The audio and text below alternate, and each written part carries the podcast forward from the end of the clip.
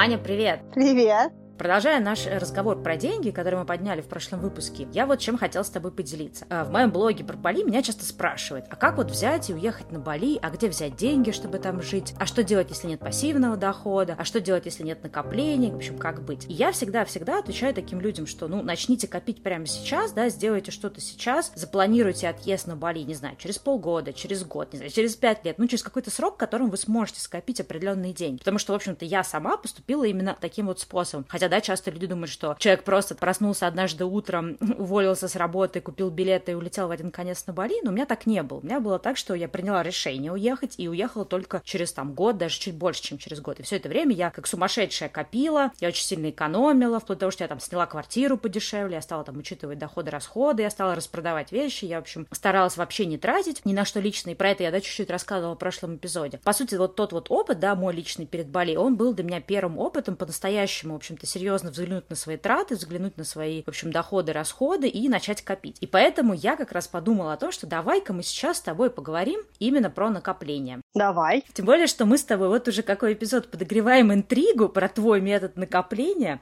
Но перед этим у меня к тебе вопрос. Вот, Ань, скажи, зачем ты копишь? Течением жизни я копила по разным причинам. Начала я копить, потому что много лет назад меня пристыдил папа, что я ушла с одной работы, не нашла новую работу, при этом у меня закончились деньги. Угу. И я подумала о том, что а, при таких ситуациях, наверное, было бы здорово, чтобы у меня был какой-то такой вот стоп-фонд, чтобы я не просила у родителей, чтобы я чувствовала себя хорошо, чтобы я знала, что не случилось у меня, что есть какие-то деньги. Дальше у меня были накопления под задачу. Угу. Накопление для меня это большой источник того, что я два, два года путешествую. Угу. Я просто не вижу, как может взрослый человек не иметь накоплений. То есть столько в жизни ситуаций, при которых тебе нужны деньги. И, наверное, чувство безопасности, чувство уверенности в том, что я могу делать то, что я хочу, не торопиться с какими-то решениями по проектам, бизнесам, во многом идут из-за моего этого, этого спокойствия, потому что я знаю, что у меня есть э, хорошие накопления на счету, и они поддерживают мои инициативы. Вот, как-то так. А ты? Зачем ты копишь? Забегая вперед, скажу, что сейчас я коплю, да, и чуть дальше я расскажу про это. Но вообще я всегда была человеком, который никогда не копил, не откладывал, который всегда считал, что не умеет, что у меня нет такого, в общем, как-то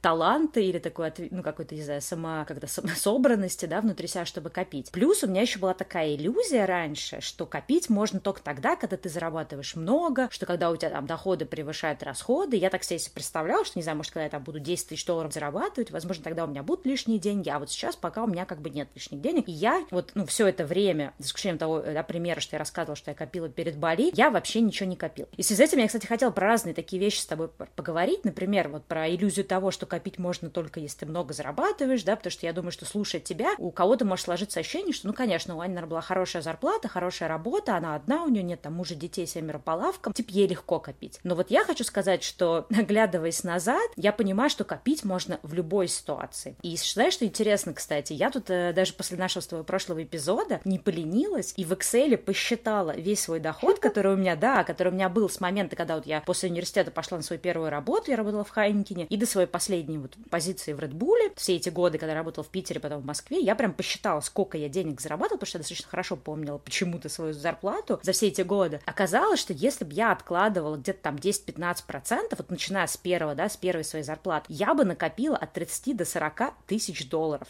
И для меня сейчас Вау. это... Да, и для меня это просто шок. То есть мне казалось, что я недостаточно зарабатываю. Но я понимаю, что это вообще достаточно приличная сумма, да, в каких-то городах на эту сумму можно купить квартиру, ну или хотя бы внести там, да, какой-то очень значительный первый взнос. Это можно, в принципе, потратить было там на какой-то первый маленький взнос в свой собственный бизнес, да, то есть есть какие-то проекты, которые, в принципе, можно сделать за 30 тысяч долларов. Ну, не сделать, а как бы, да, вложить какие-то первично. И у меня, честно говоря, эта цифра потрясла. И я понимаю, что, в общем-то, 10%, да, глобально мою бы ситуацию не изменили. Ну, то есть, когда я вот это все посчитала, да, когда мне казалось, например, что я недостаточно зарабатывала, чтобы это была значительная сумма накопления, но когда ты вот смотришь в каком-то долгосрочном периоде, а у меня это был всего лишь, да, период там 6-7 лет, то есть это даже не, не всей моей жизни, я понимаю, что эта сумма могла быть значительной. И поэтому, мне кажется, вообще такие любые накопления, к ним вот надо относиться как к какой-то такой долгосрочной штуке. И я еще отдельно хотела сказать про то, что, да, ну, как то, что, с чего я начала, что мне всегда казалось, что я не могу копить, потому что, в общем-то, расходы мои превышают доходы. Но если вот подумать, условно говоря,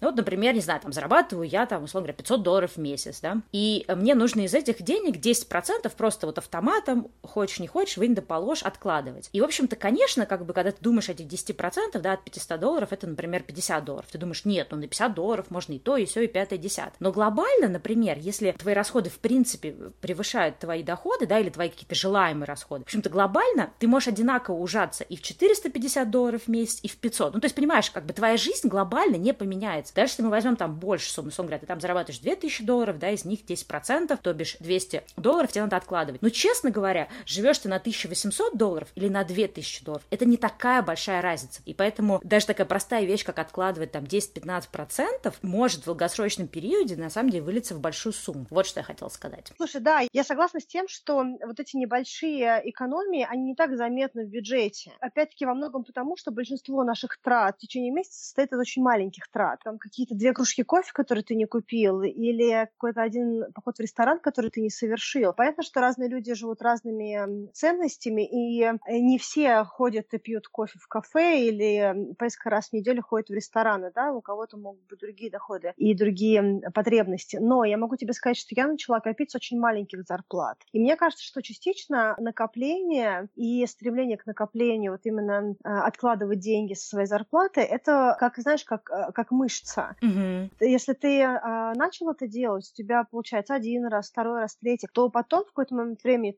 ты ловишь себя на мысли, что тебе всю жизнь казалось, что ты не умеешь копить, а ты хопа и накопил огромную сумму денег. Мне кажется, что те люди, которые тоже считают, что они не умеют копить, и, может быть, можно начать с того, чтобы копить просто под маленькие задачки и они удивятся, как легко у них на самом деле пойдет эта задача, потому что как только ты выстроил эту цель, под эту цель как будто бы все остальное а, раскладывать. Ну вот как мне кажется. Знаешь, вот я, когда мы с тобой готовились к этому эпизоду, когда мы там записывали прошлый, я очень много, на самом деле, все эти дни думала о том, что, ну, надо, не надо копить, да, и надо ли копить целью или не с целью. То есть я вот упомянула о том, что сейчас я коплю, ну, это где-то, наверное, последние два года или там два с половиной года я наконец-то, в общем-то, стала как-то чуть-чуть больше зарабатывать, чем какой-то прожиточный минимум на Бали, я смогла откладывать. И как раз тоже тогда тогда вот изменилось мое отношение того, что я просто откладываю там 10-15% да, от каждого, в общем, дохода, который мне приходит, и это вполне реально. А хотела, кстати, рассказать одну историю, чтобы подкрепить, в общем, эту идею, зачем я сейчас коплю. То есть я как бы сейчас коплю без какой-то конкретной цели. Поэтому я, например, сейчас коплю э, так называемый, да, этот, э, не знаю, там, на черный день, что называется, то, что по-английски, да, говорится как emergency фонд. Э, у меня есть такая идея, что у меня должна быть какая-то сумма денег, условно говоря, там, от 3 до 6 месяцев, как бы ежемесячных моих трат, чтобы если, например, что-то случится, если какая-то случится беда, у меня просто были эти деньги. История, знаешь, которую я хотела рассказать, которая меня как раз именно к этому подтолкнула. А, у меня случилась как-то раз на Бали очень неприятная история, когда я попала в некое такое финансовое мошенничество, э, связанное там, с моей работой. Я, кстати, писала об этом, по-моему, чуть-чуть в своей статье «Итоги 7 лет э, жизни на Бали», которую можно на моем сайте были блогер прочитать. В общем, там была такая неприятная история, когда я попала на 2000 долларов, а для меня это были тогда очень огромные деньги. Я тогда жила в целом там, может быть, меньше, чем на 1000 долларов в месяц, потому что тогда еще Бали был дешевый. И мне пришлось занять, слава богу, что у меня был тогда друг, у которого я могла занять денег. Я у него заняла деньги, и мне было ужасно стыдно, потому что я никак не могла ему вернуть эти деньги. Тогда еще ничего не копила, то есть, по сути, мне надо было хоть сколько-то откладывать, но мне все время казалось, ладно, вот сейчас вот еще вот этот месяц какой-то у меня не очень хороший, сейчас вот я еще немножко разберусь, еще немножко разберусь, и начну ему возвращать. И дошло, естественно, до того, что через там какое-то время, а через полгода, он мне достаточно в жесткой форме сказал, слушай, а ты вообще собираешься возвращать деньги или нет? То есть он, может быть, к тому моменту, да, уже подумал, что я, в общем, как такой типичный там болежитель дауншифтер. Забыла уже просто. Да, сделала вид, что я забыла. А я, на самом деле, каждый день об этом думала, мне было ужасно стыдно. Представляю. Тогда, в тот момент, это было там первые мои несколько лет жизни на Бали, когда я постоянно жила, в общем, в режиме,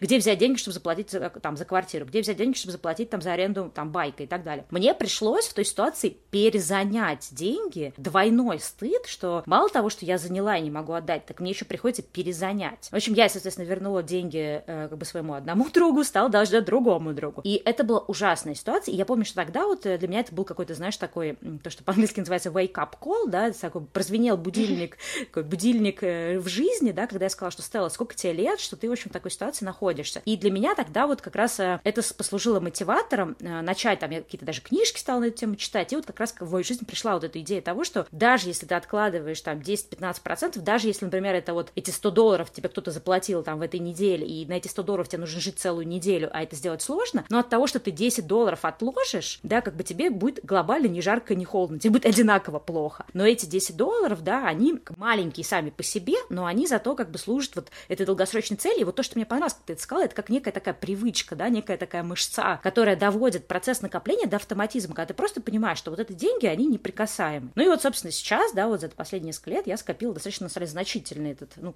как мне кажется. Ну, опять же... Капитал. Да. Вот, и мне, на самом деле, радостно от того, что у меня есть эти деньги, потому что я понимаю, если что-то случится, не знаю, может, я заболею, попаду в какую-то аварию, то есть я не смогу работать, да, или вот как сейчас, например, я переехала в Америку, и я не все мои, могу свои финансовые проекты сюда перенести, потому что у меня тупо нет разрешения на работу. Я не знаю, когда мне его дадут, то есть я просто жду процесс, когда мне его дадут. И это, на самом деле, очень как бы классно, что у меня есть вот этот вот, да, этот такой такой финансовый багаж за плечами, который делает мою жизнь гораздо проще. Абсолютно. Вот это чувство спокойствия, что у тебя есть эти деньги, и ты э, вправе принимать решения, которые в твоей жизни сейчас есть, легко, без страха того, что у тебя что-то горит, mm-hmm. да, и ты можешь жить спокойно. На самом деле, вот ты здорово сейчас сказала по поводу того, что вот эти вот небольшие суммы, они не меняют э, так сильно жизнь, но они позволяют накопить. И тут я, знаю, что хотела сказать про накопление маленьких сумм. У меня есть очень хорошая подружка, которая мне как-то рассказала такую вот э, историю. Она прочитала статью, что парень скопил какую-то огромную сумму, которая ему потом понадобилась на лечение. Он, к сожалению, заболел, у него была онкология, но из-за того, что у него была привычка класть какие-то небольшие суммы из кошелька, как мелочь, mm-hmm. скидывать в какую-то корзину, там у него накопилась огромная сумма. Он, там несколько лет он скидывал, а потом, он, когда он поднял деньги, там была сумма, которая позволила ему пройти терапию. Я не знаю почему, но меня так тогда эта идея эмоционально тронула, что э, помимо того, что у меня и так была своя система накопления, я решила суммы 50-100 рублей периодически скидывать просто в такой тинбокс, да, то есть mm-hmm. вот это металлические коробочки. Mm-hmm. И вот у меня была как раз от чего-то такая красивая коробочка, я думаю, о, прекрасно, идеальный размер, как раз я вот буду туда скидывать свои там эти 50-100 рублей там и прочее. Я просто скидывала, скидывала туда нерегулярно, когда вспоминала, когда открывала шкафчик, видела эту коробочку. Когда я уже планировала свое это вот путешествие, mm-hmm. которое я, в котором я два года была, я дошла до этой коробочки, забирая вещи, и у меня там было что-то типа 30 тысяч рублей. Что Аня, какого размера была эта коробка? Она была не очень большая, знаешь, она была как вот... Мне кажется, нас обманываешь, она была размером там чемодан. 15 на 30, наверное. Ну, то есть какая-то, знаешь, не очень высокая. Это же бумажки, 50-100 рублей, все они туда кладутся, кладутся, кладутся, кладутся, а потом, хобы, там было около 30 тысяч, ну, что-то типа того. Так, слушай, ну, это история про коробочку алюминия. Так понимаешь, это не та самая главная история, которую ты нас интригуешь. Может быть, ты все таки расскажешь нам, как ты копишь, твои методы? На самом деле, она супер-супер простая и а, банальная. Когда я поняла, что я планирую все равно какое-то перемещение, либо переезд, либо путешествие, я решила копить деньги, которые я зарабатываю, прям осознанно, не просто вот как приходит. Что я сделала? Как сотрудник корпорации я получала зарплату два раза в месяц, э, в середине месяца и э, в конце месяца. Я посмотрела, когда у меня приходят денег, посмотрела, какие суммы у меня обязательные в первой половине месяца и какие суммы обязательные во второй половине месяца. И прописала очень четко. Я прям взяла также Excel, прописала очень четко, что я плачу с 1 по 15 и с 15 по 30 31. Допустим, я знала, что я в начале месяца плачу, числа 5 плачу за квартиру. Значит, зарплата я должна была заплатить за квартиру. Да, там. Я знала, что у меня, к примеру, два маникюра попадают в первую часть месяца, два во вторую. И вот я, значит, делила. Вот здесь вот два маникюра, здесь два. В итоге у меня получилась обязательная сумма, которую я вытрачиваю с каждого прихода денег. Опять-таки хочу сказать, что эта сумма, она не была сумма, когда ты прям э, затягиваешь пояс и не дышишь. Это была сумма, которая включала сколько раз в неделю я покупаю кофе, сколько раз в неделю я приблизительно хожу по ресторанам и другие какие-то мои комфортные потребности. И как только приходили деньги, на мою карточку, я получала смс, что вам начислен аванс или вам начислена зарплата. Я шла в свой банк и двигала всю сумму, э, кроме той суммы, которая мне была нужна на эти две недели, плюс небольшой процент сверху на непредвиденные расходы. А я сразу двигала на сберегательный счет, с которого я не могла эти деньги брать. В Ситибанке тогда, тогда была очень приятная такая программа, а, по-моему, она называлась что-то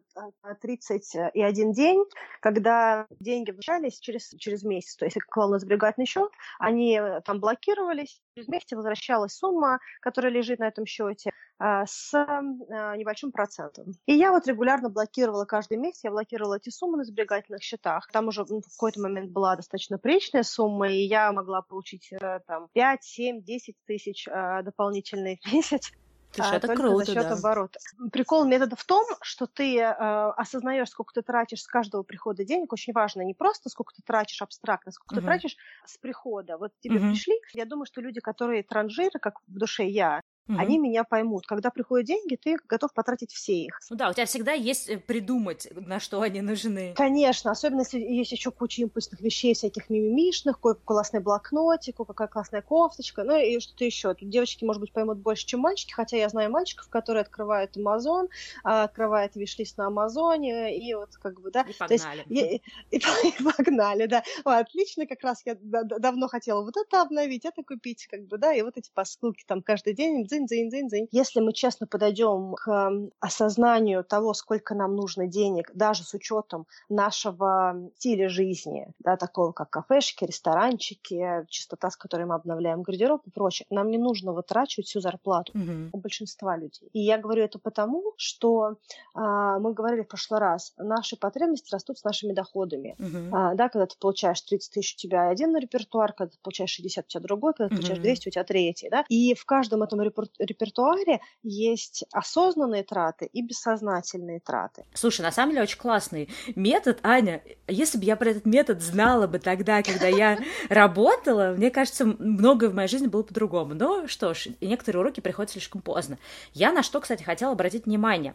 Ты очень классно э, привела пример, что когда ты, значит, у тебя скопилась уже такая значительная сумма на этом сберегательном счете, у тебя там на процентах, да, каждый месяц падало несколько тысяч рублей. Вот у меня, кстати, тоже вот этот мой счет, который я тоже там последние несколько лет коплю, у меня сейчас там дошло уже до состояния, что мне там около тысячи рублей каждый месяц перечисляют. То есть это в год 12 тысяч рублей. И это тоже фишка, на которую многие не обращают внимания. То есть люди часто говорят, ой, а зачем мне копить? Ой, да у меня нет каких-то таких целей. Ой, да я лучше потрачу, я вот не люблю себя ограничивать. Но эти люди не понимают о том, что деньги делают деньги. Особенно как бы, да, в России, где, в принципе, да, с одной стороны есть инфляция, с другой стороны все-таки есть хорошие накопительные счета. Почему я сказала в России? Потому что в Америке, когда я попыталась открыть здесь накопительный счет и спросила, какой процент мне в год будут начислять, мне сказали, что это 0.01%. Да, и вот эта вот фишка, что в России, в принципе, все еще можно получать неплохой процент. Причем мы говорим о том накопительном сберегательном счете, с которого ты можешь спокойно снимать и докладывать. Потому что я даже не говорю про те счета, где ты там должен на год, да, например, положить депозит и не можешь трогать. Это как бы рискованные счета. Но это вот счет, например, вот в моем, да, банке, ты просто докладываешь деньги, ты можешь в любой момент снять, но в зависимости от того, что снимаешь ли ты или добавляешь, да, меняется вот эта процентная ставка. И вот эта мысль о том, что, в общем-то, в какой-то момент ты можешь скопить некую сумму денег, которая, а, будет твоим, да, там, запасом на черный день, Б, ты на эту потом сумму что-то можешь купить, С, ты будешь каждый месяц зарабатывать деньги. Да, может быть, там вот эта тысяча, которая падает, она может не такая значительная, но come on, лучше получить тысячу, да, или как в твоем случае ты говорил, там 8-10 даже тысяч, да, когда сумма скапливается прилично. И если помножить на год, да, это, в общем-то, стоимость поездки. То есть ты себе заработал на поездку тем, что ты был молодцом и что ты экономил. Это, мне кажется, очень такая важная штука, про которую многие вообще не думают. Стел, и тут очень важно заметить, что я при этом не экономила. Фишка метода заключается в том, что я не экономила, я просто не распылялась деньгами. Угу. Я тратила на все. У меня даже один раз был такой случай, когда ко мне подошел коллега с работы уже, наверное, спустя, может быть, месяцев шесть после того, как я уволилась, шел и говорит, Ань, вот как так получается? У нас же с тобой одна и та же зарплата. Ты э, путешествовала, ты ходила по ресторанам, я видел твои чекины все время. А ты там шопилась, там, ты выкладывала свои фотографии, вот в Чикаго пошопилась, еще что-то. Как так получилось, что у нас с тобой зарп... одинаковые зарплаты, ты вот могла э, жить своей жизнью, ну, тратить, путешествовать, ходить по магазинам, покупать одежду, и еще взять, уволиться и уехать в путешествовать. У тебя вот на сколько денег, говорит, хватит в путешествии? Ты вот когда у тебя должны деньги закончиться? Я говорю, слушай, пока не планировала, но год, там, полтора-два. Он такой, вот, вот как так получилось? У нас с тобой одинаковые зарплаты. Хм. Вот понимаешь, в чем фишка? У нас действительно были одинаковые зарплаты. Тратить все деньги со своей зарплаты, и я этого не делала. Mm-hmm. Я не хотела себе отказывать, но при этом я знала, что если я сейчас не подвину эти деньги на сберегательный счет, они просто уйдут. И так как они уходили у этого моего коллеги тоже. Mm-hmm. Значит, я все сделала грамотно. Моя ошибка была в том, что я копила в рублях. 2014 год был очень не кстати для таких решений. Да. Но при этом были вещи, которые я сделала и, и правильно, и, и сделала их легко. Поэтому я очень надеюсь, что такие же транжиры, как я, а, услышат мой этот метод этот э, легкий, ленивый метод, как я считаю, который вообще не требует никакой э, глубокой финансовой грамотности, и что он им поможет тоже для себя э, получить какой-то дополнительный, э, какую-то дополнительную подушку безопасности. Слушай, ну, я кажется, что классно, что мы поделились этими двумя методами. Твой метод мне прям очень нравится. Второй метод, про который, да, я тоже говорила, вот этот метод 10 там, или 15 процентов, то есть как у меня это было, поскольку я как блогер, фрилансер и whatever else, я получала очень много разных э, доходов из разных мест, мне проще было, то есть ко мне приходит там 500 долларов за какую-то работу, да, я 10% э, откладываю. Мне приходит 50 долларов за какую-то работу, я там 10% процентов откладываю. Я надеюсь, что наши методы, твой или мой, или какие-то еще, еще вещи, которые мы проговорили, кому-то могут быть полезны. Но я хотела поднять тут очень такую важную тему о том, что накопление все это классно, но есть огромное количество людей, которые не только не копят, а люди, которые живут в кредит, да, люди, которые пользуются активно кредитными картами, которые покупают вещи, которые они себе не могут позволить в рамках своих расходов, и поэтому им надо брать какие-то кредиты. Потому что, по сути, да, раньше, когда не существовало кредитов, что человеку нужно было? Хочешь ты купить машину, хочешь там, не знаю, купить классную вещь, тебе нужно взять и накопить, ну, либо там по друзьям, да, занять. Сейчас почему-то, ну, вот в силу наличия свободы этих кредитов, потребительских кредитных карт, людям, в общем-то, лень стала копить. Ну, типа, а зачем копить, да, зачем себе в чем-то отказывать, когда можно просто пойти и купить сейчас. И вот э, про эту тему я очень хотела поговорить, потому что в вопросах да, личных финансах, в вопросах, в общем, какой-то финансовой грамотности и стабильности, кредиты — это не последняя вообще точка разговора. Это да. Ну, соответственно, хочу поделиться своей позицией, своим, в общем-то, опытом по части кредитов. Моя позиция сейчас заключается в том, что финансовая стабильность, да, и какая-то, не знаю, какое-то здоровое финансовое состояние заключается в том, чтобы не брать кредитов вообще вообще, то есть не иметь кредитной карты и не брать кредитов. У меня, да, было огромное количество кредитов, с которыми мне пришлось очень долго, да, в течение там года активно расправляться перед тем, как я как раз уехала на Бали, потому что для меня это было очевидно, что ни на какой там дауншифтинг я решиться не могу, да, пока я не раздам свои долги. Ну, мои долги в основном были по отношению к банкам, то есть у меня не было каких-то личных долгов. Помню, как я закрывала эти свои кредитки, я помню, как я разрезала кредитку ножницами, да, по которой я полностью выплатила, которой, в общем, я счет закрыла, и у меня было такое счастье, и было это, соответственно, сколько там, 8, 9, 10 лет назад. С тех пор и до сих пор, да, у лично у меня нет ни одной кредитки. Несмотря на то, что раньше мне казалось, что как бы без этого мне никак, э, я, в общем-то, как-то нашла себе способ, в общем-то, жить без кредитки. Да, мне приходилось какие-то вещи брать долг, ну, вот я одну историю уже рассказывала, но, в общем-то, я все отдала, и сейчас у меня никаких там долгов, кредитов нет. Вот, поэтому, в общем-то, моя какая-то такая вот э, история заключается в том, что, в общем, не должно быть кредитов и кредитных карт, особенно на какие-то вот такие вот базовые расходы, да, особенно потребительские всякие расходы. Я, на самом деле, с тобой во многом согласна, и я считаю, что зависимость от кредитов и кредитных карт, она также быстро увеличивается так, с геометрической прогрессией, как и желание тратить больше, когда увеличивается твоя зарплата. И когда ты понимаешь, а, что это, эти деньги, они не кровные, а вот они какие-то легкие, доступные для тебя деньги, ты с, с большим задором эти деньги отдаешь. Я с тобой э, заодно в вопросе того, что кредиты и кредитные карты нужно по максимуму стараться избегать одного и другого. Я все-таки считаю, что есть небольшие нюансы в том, что иногда бывают ситуации, которые требуют у тебя быть в долгу у банка, допустим, да, или у других людей, да, такие как здоровье, когда ты понимаешь, что у семьи нет денег для того, чтобы заплатить за лечение, или э, ситуация, может быть, людей, которые только начинают свой путь, и у них нет денег на базовые вещи, такие как жилье, к примеру, да, то есть когда человек только вышел на работу, какие-нибудь ребята 19, 20, 22-летние, которые переехали из какого-то маленького города в большой, они понимают, что они, у них не складывается матрица, им нужно, нужна какая-то подушка на первое время. Кажется, что в этих случаях можно допустить ситуацию, при которой люди берут кредиты или, или пользуются кредитными картами. Очень важно здесь поставить для себя точку, когда ты перестаешь это делать, и работать над тем, чтобы максимально по возможности устранить долговую яму, потому что, естественно, что такое кредитная карта? Когда ты понимаешь, что ты регулярно получаешь деньги, которых тебе не хватает на тот образ жизни, который ты ведешь. А, и получается, что у тебя в уравнении у тебя всегда минус.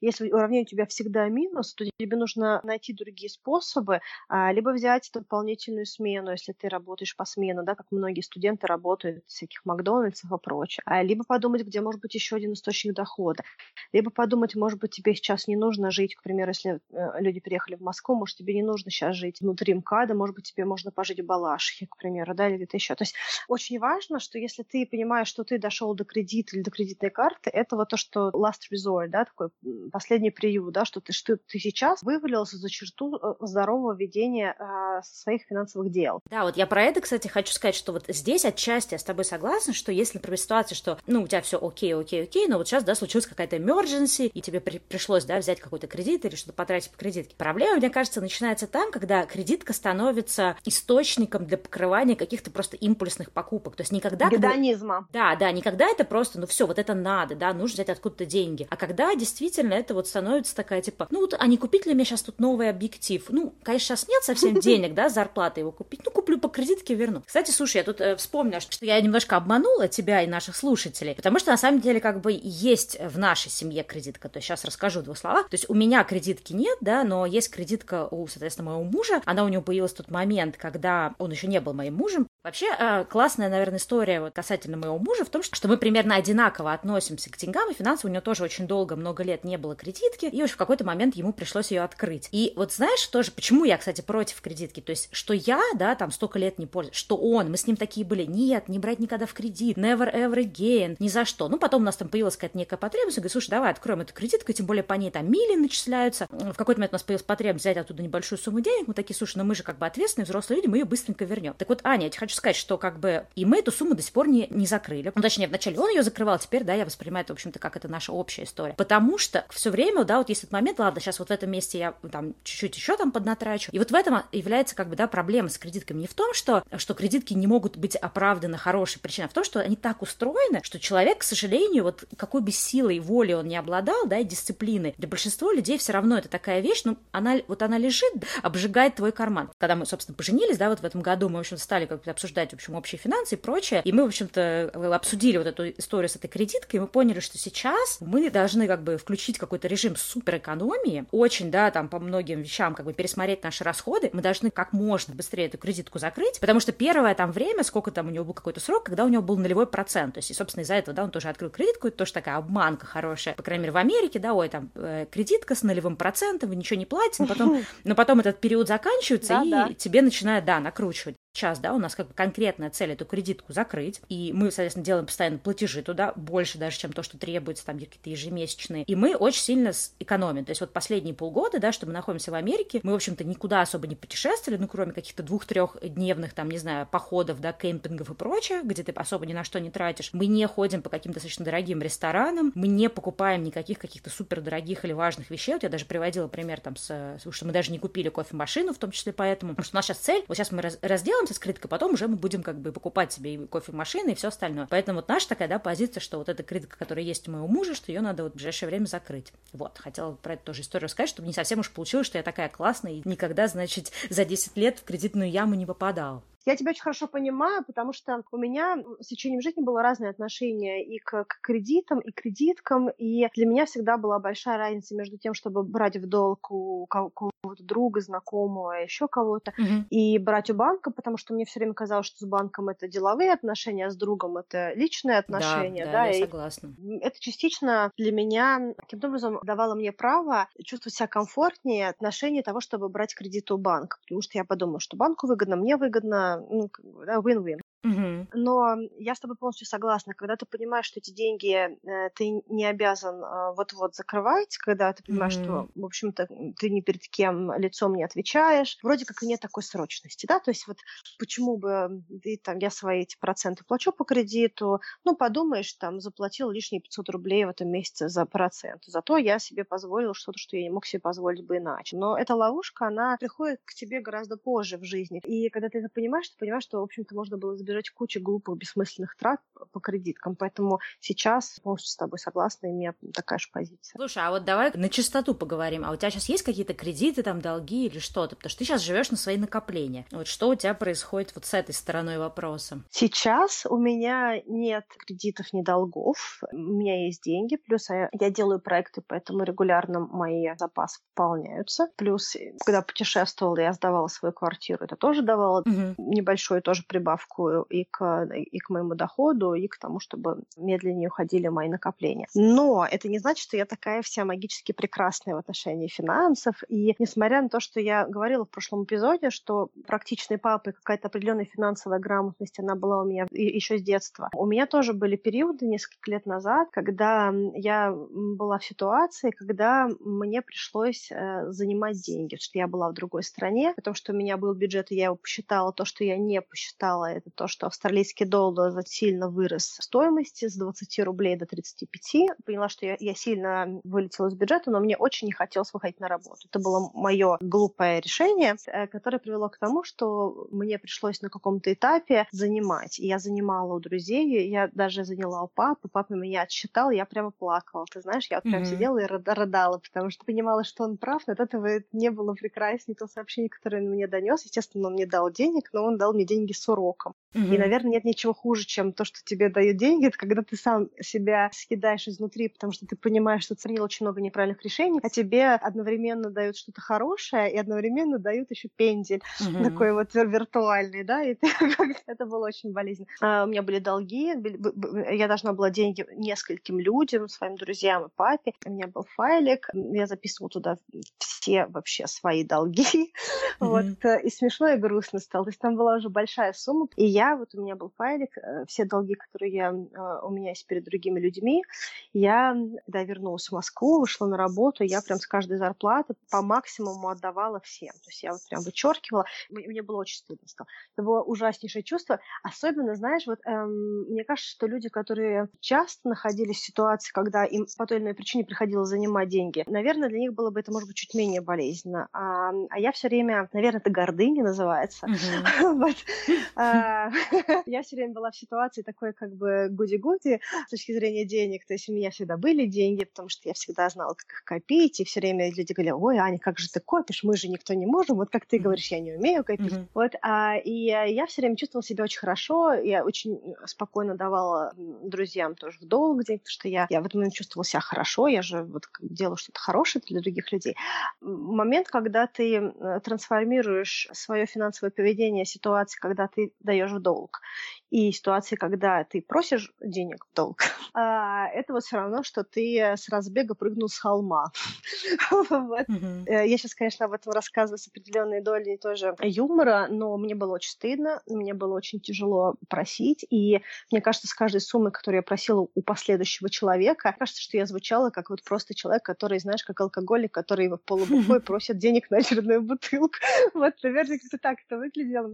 Для меня это было таким вот э, тоже жестким уроком, на самом деле, и тяжелым. И тут было много уроков в одном, mm-hmm. на самом деле, и с точки зрения моего отношения к себе, моего отношения к деньгам, где-то какие-то слабости, которые я себе позволяла, где-то вот умение просить а, вообще что-либо. Я очень плохо прошу, mm-hmm. я хорошо даю, я плохо прошу. Вот, я думаю, что будут люди, которые поймут, о чем я говорю, да, что дать проще, чем попросить. Mm-hmm. Это был такой вот очень жесткий урок. Меня заняло приблизительно, наверное, 5 месяцев для того, чтобы с каждой зарплаты, причем я давала огромную сумму зарплат, я давала, наверное, процентов 70 своей зарплаты, mm-hmm. чтобы раздать все долги. Вот mm-hmm. такая вот у меня была история. Поэтому сейчас я очень хорошо знаю это ощущение, когда ты живешь в долг. Я не хотела бы этого ощущения, и для меня это было тоже очень важно. Я знаю, что есть люди, которые где-то идут в банк э, люди, как, которые, как я, уезжают в путешествие, есть люди, которые уезжают с очень маленькими суммами, и они где-то доверяют Вселенной, что эти mm-hmm. деньги деньги придут. Я уважаю их за их выбор. На удивление есть люди, которые это делают, и они действительно эти деньги приходят. Я знаю про себя, что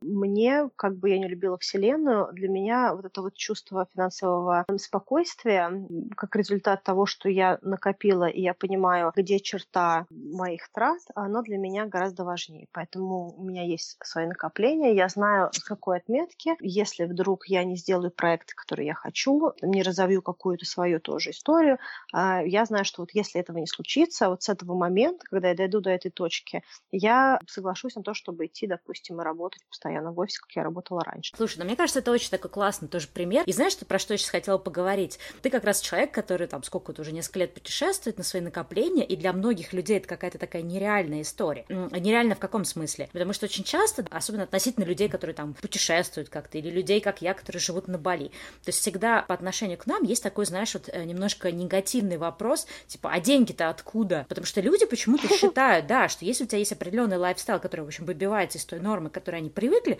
то это означает, что, а, у тебя много денег, да, откуда-то там, и что тебя кто-то спонсирует, ну или там, не знаю, может, ты воруешь деньги. То есть сразу как бы первое вот ощущение, особенно, не знаю, мне кажется, вот у русских, да, людей такая есть какая-то мысль, что, ну, не может такого быть, что человек вот живет таким лайфстайлом, значит, у него там богатые родители, богатый муж. Я вот, кстати, тоже, знаешь, как бы не особо раньше не афишировала, что у меня американский бойф, и сейчас, как бы, да, я сообщила о том, что у меня американский, в общем-то, муж, и мне даже кто-то там где-то написал комментарий, что, ой, там, типа, типа, нормально устроилась, нашла себе там, типа, америкоса. И это очень смешно, потому что для людей почему-то представление об американском человеке, что это обязательно какой-то супер богатый. Но вот хочу немножко всех расстроить, да, как бы завистников, что нет, это не богатый человек, это человек, про которого я, собственно, рассказала, да, что у него даже есть кредитка, что это человек точно такой же, как и я, который, в общем-то, находится в неком таком поиске себя, который точно так же, как и ты, Аня. То есть у него были э, определенные накопления, э, которые он, в общем-то, тратил, пока он жил со мной полтора года на Бали. Как только они начали заканчиваться, да, то есть он пришел к какой-то точке, он не смог придумать, как ему зарабатывать деньги на Бали, и он мне просто сказал, слушай, мне придется вернуться. И дальше уже, да, он, соответственно, как и ты, да, вот у него тоже была вот эта некая точка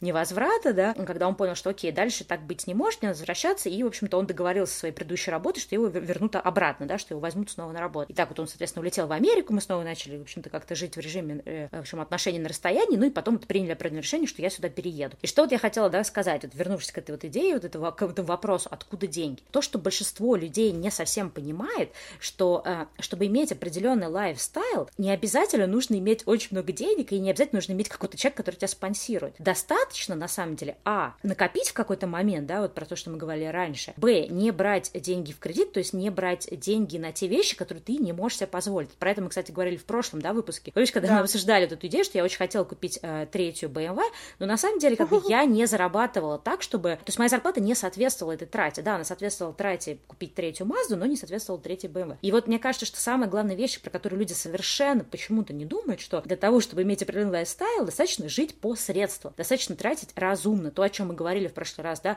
отдавать себе отчет, что не все свои потребности нужно обязательно удовлетворять. Как я считаю, что, да, есть какие-то категории, где ты можешь себя баловать, и мне очень понравилось, что тоже вот в конце прошлого выпуска как раз поделилась, да, что вот тебе нравятся тамблеры, ты их покупаешь, то есть ты не, не находишься в режиме какого-то супер-мега такого эконома, да, где ты себя там во всем ограничиваешь, живешь там несчастной жизнью. Нет, ты просто определил для себя, что вот есть категории, такие как там вкусная еда, да, там, там те же тамблеры, еще что-то. То есть ты определил, что вот в этих категориях ты будешь тратить, потому что это важные для тебя категории. Какие-то категории, например, одежда, да, тебе нравится как бы, да, покупать одежду, тебе нравится одеваться, но при этом ты для себя решил, что в данный конкретный период жизни тебе важнее дольше находиться в своем лайфстайле, чем как бы, да, тратить на одежду. И это вот такой вот, не знаю, выбор, который, мне кажется, каждый человек, в общем-то, должен сделать по каждой категории. То есть нельзя жить в режиме, когда ты, ты даешь себе свободу во всех категориях. Каждый раз, когда, например, э, люди, да, какие-то ставят под вопрос там мою вот эту, соответственно, жизнь на Бали, они говорят там, вот на какие деньги, ну вот как так, ну вот что? Ну, во-первых, начнем с того, что у меня вообще-то есть как бы некая там работа, да, и есть некоторые проекты. Самое главное, э, мне хочется этим людям сказать, что, ребят, за последний год на одежду я потратил 100 долларов, на косметику я потратил там 50 долларов за год. Так вот, от, ну, ответ на вопрос, как я могу себе позволить там жить на Бали или как я могу себе позволить жить там еще где-то, потому что я реально не трачу деньги. Вот то же самое с вещами, то есть я понимаю, что я не покупаю больше вещей, чем мне нужно. Для кого-то сейчас, да, это может прозвучать, что, боже, зачем жить такой ужасной жизнью? Да это же вообще, да это же все ограничено. Но это вот фишка в том, что в какой-то момент ты находишь вот эти вот категории, то есть тебе это на самом деле не надо, это просто случалось как-то машинально, что ты эти вещи покупал, но потому что были деньги. Когда я оказалась в финансовой ситуации, где я э, должна была высчитывать каждую вообще покупку и каждую вообще вписывать трату в свой бюджет, для меня стало очень четко понятно, что в определенной категории мне совершенно не нужно там тратиться, да. То есть есть категории, в которых я трачусь, есть которых, э, категории, в которых я не трачусь. А если у тебя все-таки есть желание тратить во всех категориях, то это, возможно, ты пытаешься компенсировать какие-то совершенно другие вещи, и ты ждешь, например, от материальных вещей того, что они тебя сделают какими-то удовлетворенными, счастливыми, такими, сякими. Но когда ты перестаешь от материальных вещей чего-либо ждать, кроме их там функций, то есть, условно говоря, одежда это просто одежда, шампунь это просто шампунь. Вот когда ты перестаешь от них ждать каких-то вот таких вот странных, в общем, ожиданий, тебе гораздо проще становится не тратить лишнее. Вот о чем я хотела поговорить. Давай вот как раз сейчас э, прям делиться какими-то методами, мыслями, идеями, каким-то советом на тему того, как вот человек может э, выстроить свою жизнь и жить по средствам. Ну, давай еще поговорим тоже про какие-то еще практические советы, как, например, меньше тратить денег. И я хочу вот такой совет сейчас рассказать, поделиться им, который для меня вот на протяжении последних нескольких лет прям, не знаю, был, наверное, такой самый-самый работающий. Я человек, и мы про это говорили, да, в предыдущих выпусках, таких э, импульсных покупок. И если, например, что-то можно купить онлайн, это для меня просто смерть. И я услышала тоже в каких-то там подкастах, не подкастах, такую интересную идею. Они говорили о том, что для всяких таких вот покупок, таких вот вещей, которые вроде бы нужны, вроде хочется, но это не какие-то вещи, без которых ты умрешь. И там э, говорилось о том, что заносите все эти вещи в виш-лист, то есть заведите себе такой лист э, того, чего я хочу купить, заносите туда эту идею этой покупки. Это может быть новая одежда, это может быть какой-то новый гаджет, например. Вообще все. Заносите все это туда и ставьте дату, когда вы это занесли. И дальше вы можете купить эту вещь только через месяц. Соответственно, когда я там снова к этому листу возвращаюсь, я смотрю на те вещи, для которых уже больше месяца прошло, и я задаю себе вопрос, все ли так сильно я хочу эту вещь, все ли так сильно мне это нужна вещь. И вот удивительная э, штука заключается в том, что такая заходила в этот список, такая,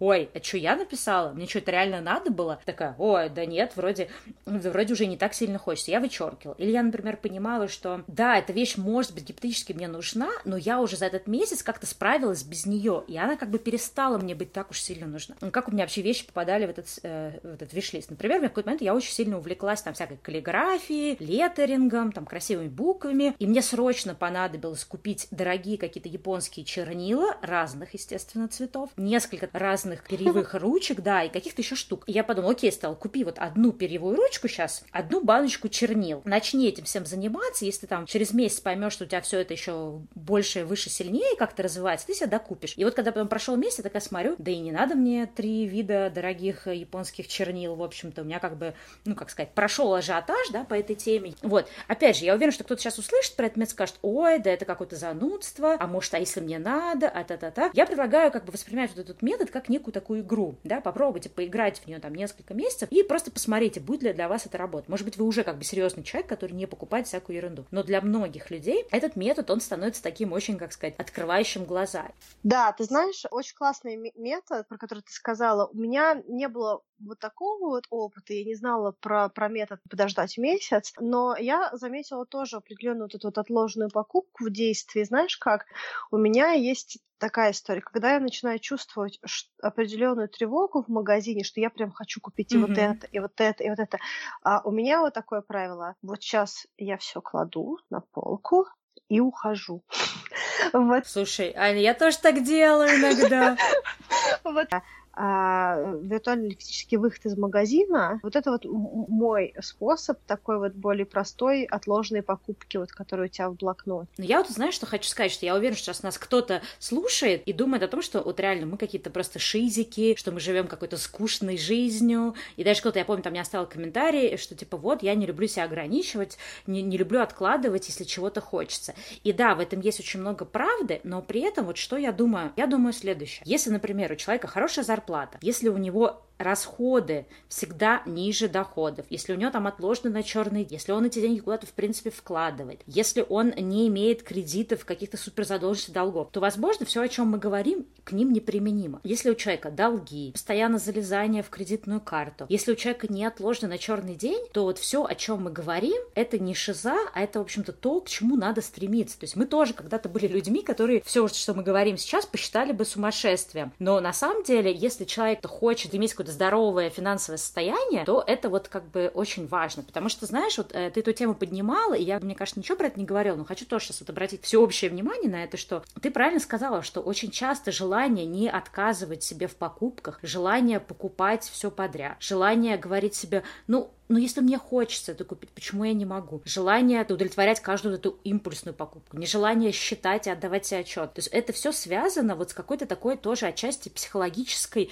ну, я не хочу говорить проблемы, да, я не хочу как-то в это прям в эту область заводить, но это связано с тем, что у нас есть какие-то вот психологические вещи, которые мы закрываем. И очень часто люди прячут, да, и не признают все какие-то вот такие психологические штуки, да, за вот финансовыми. Вот я хотела проговорить тему, она достаточно, мне кажется, противоречивая. Это такая тема, как э, вещи бывшей в употребление, это second hand, и такие вещи, то, что в английском называется upcycling и recycle. Помнишь, ты как раз вот это говорила, когда мы готовились к эпизоду, что мы сейчас живем в таком мире, который заменимый, да, который такой одноразовый uh-huh. мир, где мы считаем, что вещи надо попользовался, выкинул, потому что можно, типа, новую купить, да, и еще нет какой-то ценности что-либо чинить там, да, или как-то использовать вещи повторно. И, наверное, тоже идет отчасти вот из нашего какого-то советского прошлого, поскольку мы наконец-то еще можем позволить себе что-то покупать, нам как бы хочется покупать новое, потому что это тоже некое такое вот удовлетворение собственного эго, да, что я что, голодранец какой-то. Ну, у меня всегда, в принципе, была адекватная позиция, я спокойно пользовалась секонд-хендом, и я даже когда была, например, в школе, я очень хотела одеваться в прикольные вещи, и у меня не супер было много денег, э, потому что как бы я из семьи, где, в принципе, родители работали очень много, и мама работала на двух работах, то есть у нас, в принципе, в семье все было, но мы не были какими-то богатеями адскими. Я покупала вещи у нас в секонд-хенде, это позволяло мне одеваться как-то прикольно, а не носить там одни джинсы, купленные в опрашке. В какой-то момент, когда я стала зарабатывать, у меня пропала необходимость секонд-хенда, но потом, когда я стала пересматривать свои финансы, я стала думать о том, что вещь, она цена не тем, что на нее там наклеена какая-то дорогая марка, она цена не тем, что она там новая или старая. Вещь, она цена сама по себе, то есть она тебе, а, нравится,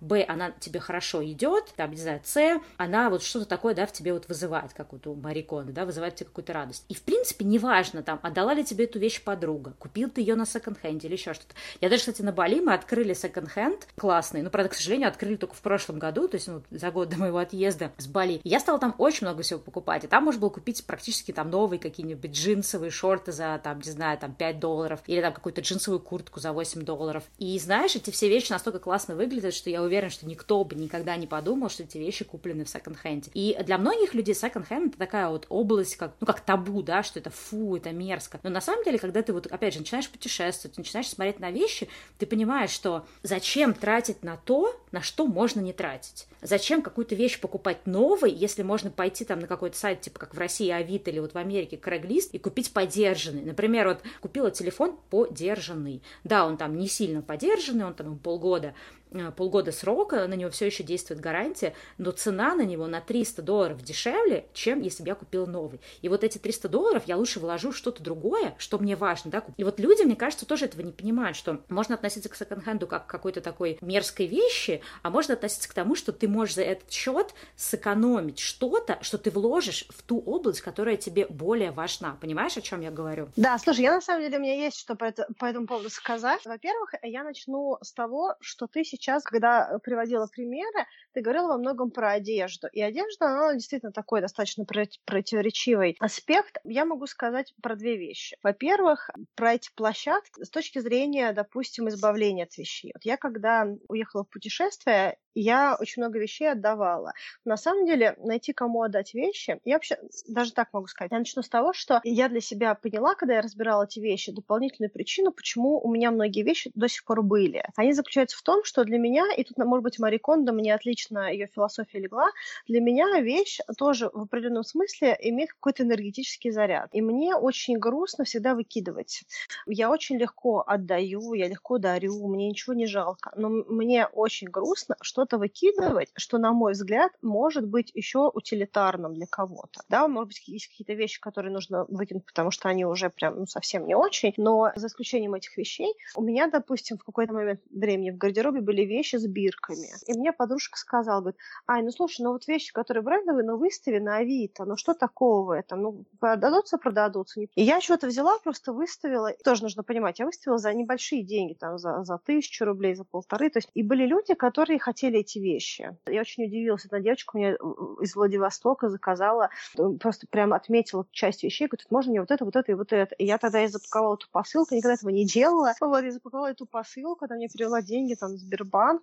И э, она, э, э, когда получила эти вещи во Владивостоке, она мне написала столько вообще. Я, я проснулась, даже разница во времени, я проснулась в Москве, и у меня просто там 7 или 8 сообщений, какие-то там сердечки, цветочки. Вот эта ситуация, она для меня открыла вот этот вот мир того, что я могу выставить что-то на Авито для кого-то другого за, за небольшие деньги. И мне очень нравилось. Я хочу сказать, что у меня был месяц, когда я так как-то задорно выставила свои вещи, что в месяц с Авито э, мне пришло 80 тысяч рублей. Я хотела еще вторую вещь сказать. Тут свою тоже ситуацию потребления в отношении площадок из рук в руки. Сейчас я могу сказать, что есть вещи, которые я осознанно выбираю на площадках типа Авито. Вот я, поскольку 2-3 э, раза в неделю учусь играть в теннис, и я решила, что пока я в Москве, мне нужна ракетка. Это удобно просто, иметь свою ракетку, а не брать все время ракетку тренера. Я в итоге купила ракетку, которую девочка поиграла два раза, и решила, что теннис это не ее. При том, что средняя цена а, хорошей ракетки в Москве там 9 тысяч, я купила эту ракетку за 4 тысячи. Единственное, что я с ней сделала, я перетянула струны. Эта ракетка, а, она была вообще новая. Я когда ее взяла, в общем-то, ракетка в чехле, на ней не было ни одного, ни одной вообще царапины сверху. Это я к тому, что иногда здоровое финансовое решение купить что-то, в чем ты еще не эксперт, просто чтобы вообще понять, нужно тебе это или нет. И вот эта девочка, она говорит, она купила эту ракетку за 15 тысяч, э, плюс чехол, у нее еще был потом рюкзак, она уж кому-то его продала, там прочее. Она экипировалась, чтобы два раза поиграть в теннис и понять, что это не ее. она потратила, вот эта девочка, она потратила около 25 тысяч на а, аксессуары для спорта, который ей не подошел. Слушай, ну это, кстати, классная тоже тема. Идея покупки вещей там на всяких сайтах секонд-хенда заключается в том, что очень часто ты можешь там купить вещь почти новую. То есть если я покупаю какую-то технику или что-то на этих сайтах, я всегда смотрю то, что в английском называется mint condition, да, то есть в очень-очень хорошем состоянии. Или там бывает даже прям написано на сайте, что like new, да, почти как новый. То есть вот то, что ты рассказала про ракетку, когда человек купил, буквально использовал несколько раз, а, а давай будем откровенны, есть люди, которые покупают и в итоге ни разу не пользуются. То есть это вещь, которая, в общем-то, равнозначна той вещи, которую бы ты купил в магазине, но твоя экономия может быть там и 30, 40, и 50 процентов. Слушай, ну мы сейчас довольно-таки много с тобой уже проговорили. Тема денег, она действительно такая вообще огромная, но хочется этим эпизодом немножко как-то все это уже подытожить. Знаешь, что давай обсудим? Наверняка появятся люди, которые где-то, в общем-то, что-то э, из нашего да, рассказа возьмут на веру, что называется, и им захочется больше на эту тему э, поизучать. Давай поделимся, какие вообще у нас сейчас вот придут нам в голову книги, или там какие-то, в общем, источники, где люди могут э, почерпнуть вот эту всю информацию. То есть какие-то книги, которые меняют твое отношение к деньгам, какие-то книги, которые дают тебе какие-то правильные советы, какие-то правильные идеи вкладывают в твою жизнь. Давай я поделюсь своими какими-то просто списком книг, а ты потом тогда тоже Давай. поделишься своим. Для меня, наверное, такая самая вообще главная книга, хотя я знаю, что этой книг, забегая вперед скажу, да, очень много противников, но для меня самая, наверное, главная книга, которая как-то поменяла вот мое отношение к деньгам, это книга «Богатый папа, бедный папа». И он написал ее Киосаки, и я сейчас не буду, конечно, пересказывать эту книгу, потому что там про нее вообще можно много всего говорить. И да, там есть какие-то, может быть, вещи, к которым можно придраться, но глобально я очень со многими вещами в этой книге согласна. И любому человеку, который меня спрашивает, что прочитать про вот финансы, да, когда человек только начинает во всей этой теме разбираться, я ему говорю, что читай вот эту книжку для начала. Второе, это есть такой подкаст, он, правда, единственное, что на английском языке,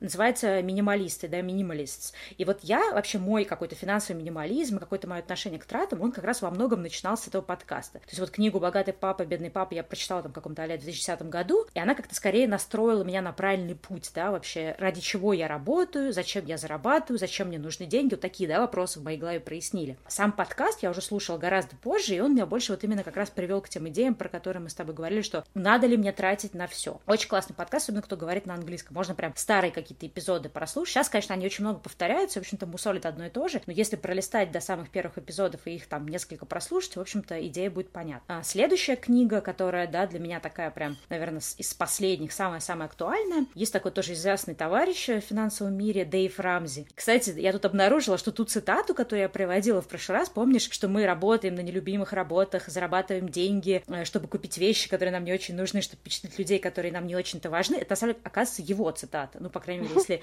интернет, да, не ошибается. Э, Дэйв Рамзи написал книжку, я не знаю, переведена на русский или нет, почему потом все это тоже найдем, ссылки в описании эпизода добавим. На английский книга называется Money Makeover. Total Money. Да, Total, как это по-русски перевести? Полная денежная переделка, что ли. Например, с квартирами, да, говорят там uh, apartment makeover, когда ты берешь там квартиру, как вот это вот шоу, да, есть, вот когда берут твою квартиру, полностью переделывают. Вот то же самое с деньгами, берут твою, в общем, финансовую ситуацию, твой подход, твой бюджет и тоже переделывают. Очень классная книга. То есть я, на самом деле, про Дэйва Рамзи знала из YouTube, потому что он делает кучу всяких шоу, рассказывает всякие интересные штуки. Я, честно говоря, думала, что это очередной вот этот вот, знаешь, онлайн-курс э, чувак, который продает, значит, очевидные идеи, да, какие-то говорит очевидные вот, истины и просит за них много денег. Но для меня, например, способ узнать вообще про человека, который, да, продает онлайн-курс, а, написал ли он книгу, он написал книгу, я думаю, окей, давай-ка я ее прочитаю. Я прочитала книгу, честно говоря, вообще на одном дыхании, э, в общем, его подход, то есть он такой очень практичный, там нет никакой вот этой вот билиберды в духе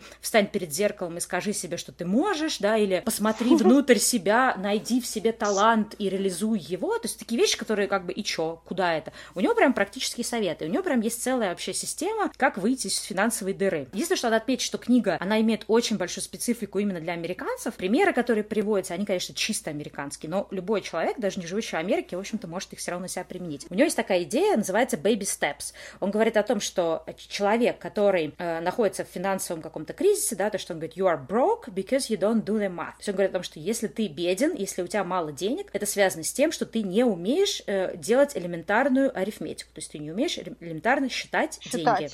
Да. И дальше он говорит о том, чтобы избавиться из какой-то такой неблагополучной финансовой ситуации, это нельзя сделать как бы за один день или за одну ночь. Нет никаких э, магических пилюлей, нет никаких магических способов. Это можно сделать только одним способом. Работать, работать, еще раз работать. Работать в принципе и работать над собой. И вот, собственно, то, о чем, кстати, мы говорили в ведущих наших каких-то выпусках, у нас как бы нет, да, с тобой цели быть вечными хиппи или вечно там считать или экономить. Для нас это скорее некий такой вот переходный этап, когда мы выстраиваем определенные свои источники дохода, когда мы выстраиваем жизнь свою так, чтобы, там, не знаю, через 5-10 лет спокойно сидеть и рассказывать людям, как покупать Porsche или Lamborghini, но покупать их не в кредит, условно говоря, да, а покупать их своих денег. Либо покупать не Porsche Lamborghini, а что-то попроще, исходя из той ситуации, да, в которой мы будем. И вот, значит, соответственно, он говорит о том, что нужно действовать маленькими шажками. То есть, если вы, например, сейчас там слушаете какого-то человека, который вам рассказывает, ой, у меня там зарплата 300 тысяч, я тут, значит, 200 тысяч из них откладываю, вы думаете, круто тебе, чувак, а у меня зарплата 30 тысяч, и я не знаю, что вообще делать в своей жизни. И вот он говорит, что есть вот такие некие детские шажки. Он говорит, э, действуйте, типа, по шажкам. И вот у него есть, значит, система baby steps. Первый шаг в этой системе, да, обязательно скопить на черный день. У него там э,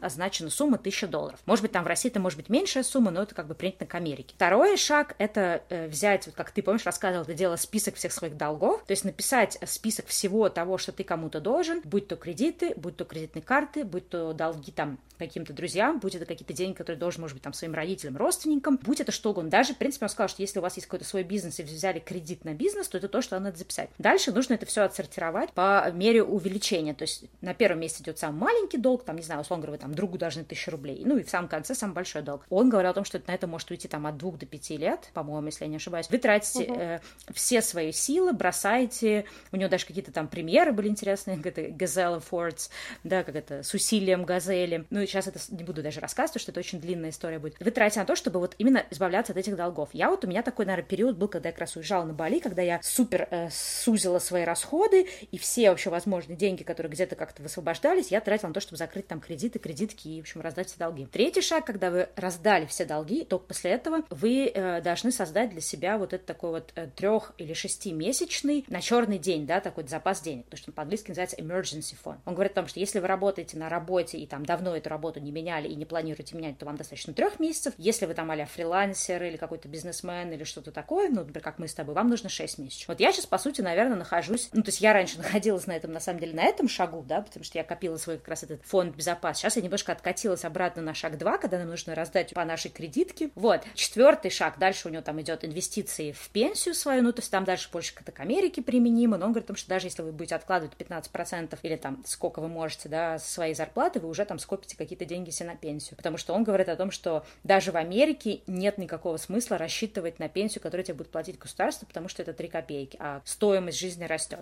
Ну и пятое, это уже если у вас есть, например, ипотека, то пятое, это нужно расстаться с ипотекой, и там шестой шаг, это никогда в жизни больше не брать деньги кредита на все, что вам нужно, копить. Вот у него такая, короче, идея. Понятно, что можно было бы, конечно, дольше обсуждать, но у нас уже время истекает. Просто хотела рассказать про эту книгу, потому что вот из того, что я читала в последнее время, она прям самая классная, и я вот сейчас, собственно, по этой системе, в общем-то, да, свои как-то финансы э, разруливаю. А, еще одна, кстати, хорошая книжка была, э, долго я думаю, рекомендовать или нет. Ее написал Тони Робинс, да, достаточно такая противоречивая для многих фигура, но книга написана не только им, она написана совместно с каким-то финансовым товарищем. И я, когда читала вот эту последнюю книгу, потому что он недавно ее переиздал, я читала только те главы, которые были от финансового товарища. То есть я не слушала Тони Робинса, потому что у него очень много такой вот э, мотивационной вот этой темы, типа поверь в себя и так далее. То есть мне это немножко сейчас уже как бы не актуально. Хотя против Тони Робинса я ничего не имею. Вот, и я э, слушала вот эти финансовые темы. Но там прям совсем про Америку. То есть, если кто-то живет в Америке, я вам советую это прочитать. Вот, это, наверное, вот мой список книг про финансы, которые я сейчас смогла вспомнить. Да, у тебя такой обширный список. Но я уже говорила, что для меня самая важная книжка по финансам это на самом деле не финансовая книжка, это как раз Мари Кондо. Угу. Если говорить про другие книжки, то как раз а, при том, что «Богатый папа, бедный папа» а, Киосаки на меня тоже огромное тоже впечатление произвела. Мне даже больше понравилась его следующая книжка «Квадрат денежного потока», потому mm-hmm. что там он а, во многом рассказывает о том, какие роли ты выполняешь в обществе с точки зрения того, как к тебе должны приходить деньги. То есть э, какая происходит эволюция человека от работника до инвестора э, на твоем пути к определенной финансовой независимости. Вот, я, наверное, эту книжку тоже хотела бы выделить э, отдельно. Вот, э, еще есть книжка Дэна Арайли, она на английском называется Predictably Irrational. О, я читала, кстати, ее. А, я читала, мне кажется, лет девять назад, но она была шикарная. Во многих э, смыслах э, изменила какие-то э, вещи во мне. Я не знаю, переведена на русский или нет. Если можно перевести название, это получается как ожидаемая иррациональность, mm-hmm. да, какая-то. Он говорит про то, что очень часто вещи, которые мы совершаем, привычки, которые в нашей жизни есть, они привязаны к тем вещам, которые сопутствуют этим привычкам. Допустим, если вы любите есть чипсы, когда вы смотрите футбол, и вы смотрите футбол каждый вечер, то у вас есть в голове четкая взаимосвязь. Футбол плюс чипсы. И если вы, допустим, переживаете а, о том, что а, вы очень много едите вредной пищи, и вы не можете от нее избавиться, то вам нужно бороться не с пищей, а с привычкой. И если привычка футбол плюс чипсы, то вам нужно попробовать заменить привычку. Либо, допустим, вы футбол заменяете на что-то другое, к чему не идут чипсы, либо вы четко себе э, формируете новую э, взаимосвязь. Допустим, футбол равняется чипсы и салат. Постепенно, делая больше фокус на салат, меньше фокус на, на чипсы. Пример, да? То есть смысл в том, что есть определенные такие вот трюки, к которым привык наш мозг. И если у вас, допустим, какая-то финансовая трата ассоциируется с какой-то другой вещью, то подумайте об этих взаимосвязях взаимосвязи, что вы тратите э, с чем вместе и что для вам это дает. Угу. Еще одна книжка, она тоже не совсем про финансы, но для меня она была где-то тоже вот э, э, значимой с точки зрения моей, моего потребления. Автора зовут Гретхен Рубин, и у нее была книжка, которая называлась Happiness Project. Проект счастья. А смысл книжки в том, что Гретхен Рубин, э, известный преуспевающий нью-йоркский адвокат, достаточно х- хорошей семьи, а человек, который закончил, она и ее муж закончили Ельский университет, да, то есть такой Лигу Плеща. Она много лет потратила на построение этой юридической карьеры, и она в какой-то момент поймала себя на мысли, что она несчастлива в этой карьере. И она решила взять э, год жизни на то, чтобы изменить свою жизнь в э, отдельных э, плоскостях. У нее январь был для одной задачи, февраль для другой, март для третьей и тому подобное. То есть книжка такая, вот она очищает твое сознание и заставляет тебя задуматься о том, что в твоей жизни есть и требует ли оно какого-то изменения к лучшему. Да? То есть ее финальная цель должна была быть внутренним ощущением счастья. Она, она искала это, это чувство, и она к нему шла в течение 12 месяцев. Эта книжка тоже, мне кажется, очень интересная с точки зрения твоего отношения с тратами, с финансами и с ценностями. И еще одна книжка, она супер тонкая. На самом деле сама книжка мне не не очень понравилось, но я хотела бы тоже сказать про этот эффект. Книжка Хоакима Пассад называется «Не ешьте зефир, по крайней мере, не сейчас». По-моему, как-то так. «Don't eat the marshmallow yet». Книжка использует один социальный эксперимент, который был проведен лет 20 назад, по-моему, в Стэнфордском университете, когда в комнату сажали ребенка и говорили о том, что вот сейчас перед тобой зефир, а через 20 минут, э, если ты, я уйду, вернусь, и если ты не съел зефир, ты получишь второй. Все дети в этом эксперименте делились на, на, на тех, а, кто ждал эти 20 минут, по-моему, там было 20 минут, следующего зефира, и те, кто съедал, а, когда уходил человек. Вот. Э, чем мне эта книжка понравилась, она заставляет, ну, не книжка, а сам феномен, а заставляет тебя задуматься о том, что очень много вещей в нашей жизни, на которые мы тратим деньги, чтобы удовлетворить вот эту вот 7-минутную потребность, да, получить этот мгновенный приз. На самом деле, если ты постоянно выбираешь мгновенный приз над какой-то долгосрочной радостью, то ты на самом деле теряешь гораздо больше. Вот. И вот эта вот э, дилемма получить сейчас или получить э, в отложенном периоде, она тоже очень важная. Мне кажется, что с точки зрения финансовой грамотности какой-то mm-hmm. или каких-то личных задач, очень здорово думать э, вот этими э, понятиями срочной награды. С точки зрения авторов, э, я не буду говорить книжки отдельные, потому что человек больше пишет про, про лидерство и про корпорации. Я хотела бы отметить тоже одного спикера, его зовут Саймон Синек, американец. Mm-hmm. У него самая известная книжка называется Start of Why. Просто погуглите Саймона Синека в интернете, посмотрите его выступления, у него есть э, и TED-токи, у него есть интервью. Он очень здорово говорит про изменение э, поколений и потом, как, как люди фокусируются в большей степени на, на эти вот допаминовые радости, на вот эти мгновенные награды. Э, я бы, наверное, его отметила. И с точки зрения подкаста, из больших подкастов я тоже хотела бы обратить внимание на Льюиса Хауса. У него формат такой достаточно стандартный для подкаста, к нему приходит очень много известных людей, они обсуждают какие-то насущные проблемы, в том числе обсуждают какой-то путь, который человек прошел а от какой-то нулевой отметки до того момента, где он находится сейчас. Туда приходят спортсмены, а, атлеты, какие-то актеры, писатели, известные личности, известные спикеры и прочее. Чем мне нравится его подкаст, он очень искренне рассказывает о неудачах людей. Когда ты слушаешь большое количество людей, которые сейчас добиваются результата, и ты слышишь путь, который они проходят, это тоже дает тебе определенный э, звоночек, какое-то осознание того, от чего людям на каком-то этапе пришлось отказаться ради того, чтобы получить то, что сейчас есть в их жизни. Да? И когда ты все это видишь, ты понимаешь, что на самом деле гораздо больше радости в том честном пути, который ты проходишь, а не в том э, комфортном пути, э, который, может быть, с точки зрения какого-то, какой-то собственной безопасности кажется более логичным. Вот, как-то так. Слушай, ну, мне кажется, что мы надавали кучу всякой полезной информации, и, конечно, тема денег очень сложная, как ты ее так быстро не обсудишь даже за пару часов подкаста, но я думаю, что мы достаточно много всего сказали, вот, и на этом можно подвести какую-то точку. Спасибо тебе за тему. На самом деле, мне кажется, что было очень интересно. Я, я получила огромное удовольствие от, от сегодняшнего нашего с тобой общения. Мне кажется, что мы даже сами как-то заново обсудили эту тему, и как-то, знаешь, это нас подтолкнуло еще раз многие вещи тоже внутри себя пересмотреть. Мне кажется, это круто, что мы не просто делимся, а сами себя тоже куда-то подталкиваем к каким-то хорошим изменениям. Абсолютно. Ну все, пока. Пока-пока.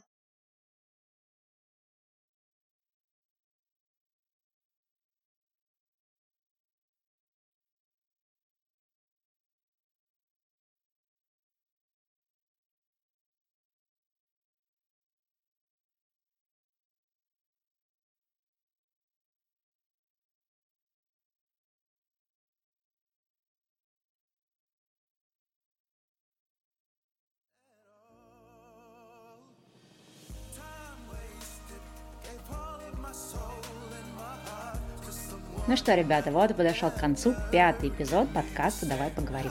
Надеюсь, вам тема денег понравилась. В следующем выпуске мы подготовили для вас кое-что новое и интересное. И, кстати, у нас для вас есть маленький сюрприз. Если вы хотите получить от нас в подарок книгу «Богатый папа, бедный папа», то чуть дальше я расскажу, как это сделать. Всех же остальных я еще раз хочу поблагодарить за внимание и за приятные комментарии, которые вы нам пишете. Мы все читаем, и нам ужасно радостно от того, что выпуски этого подкаста находят у вас отклик. А еще напомню, что в описании к эпизодам мы всегда выкладываем ссылки на разные важные материалы, о которых мы говорили в подкасте. Мы также выкладываем тайм-код, то есть вы можете посмотреть, на какой примерно минуте, о чем мы говорили. Если ваше подкастное приложение не отображает эту информацию, то ее всегда можно найти на сайте подкаста поговорим.stlv.ru. Я знаю, что многие из вас настолько с нетерпением ждут новых выпусков, что даже спрашивают меня в комментариях о том, когда же будет новый выпуск. Так вот, следующий выпуск нашего подкаста появится уже через неделю. Ну а теперь о том, как получить книгу в подарок. Для этого вам нужно оставить развернутый отзыв о подкасте на iTunes и написать нам, что именно вам нравится в нашем подкасте. В раздаче этой книги будут участвовать все отзывы, оставленные до выхода следующего эпизода. Имя счастливчика мы объявим через выпуск. Не пропустите!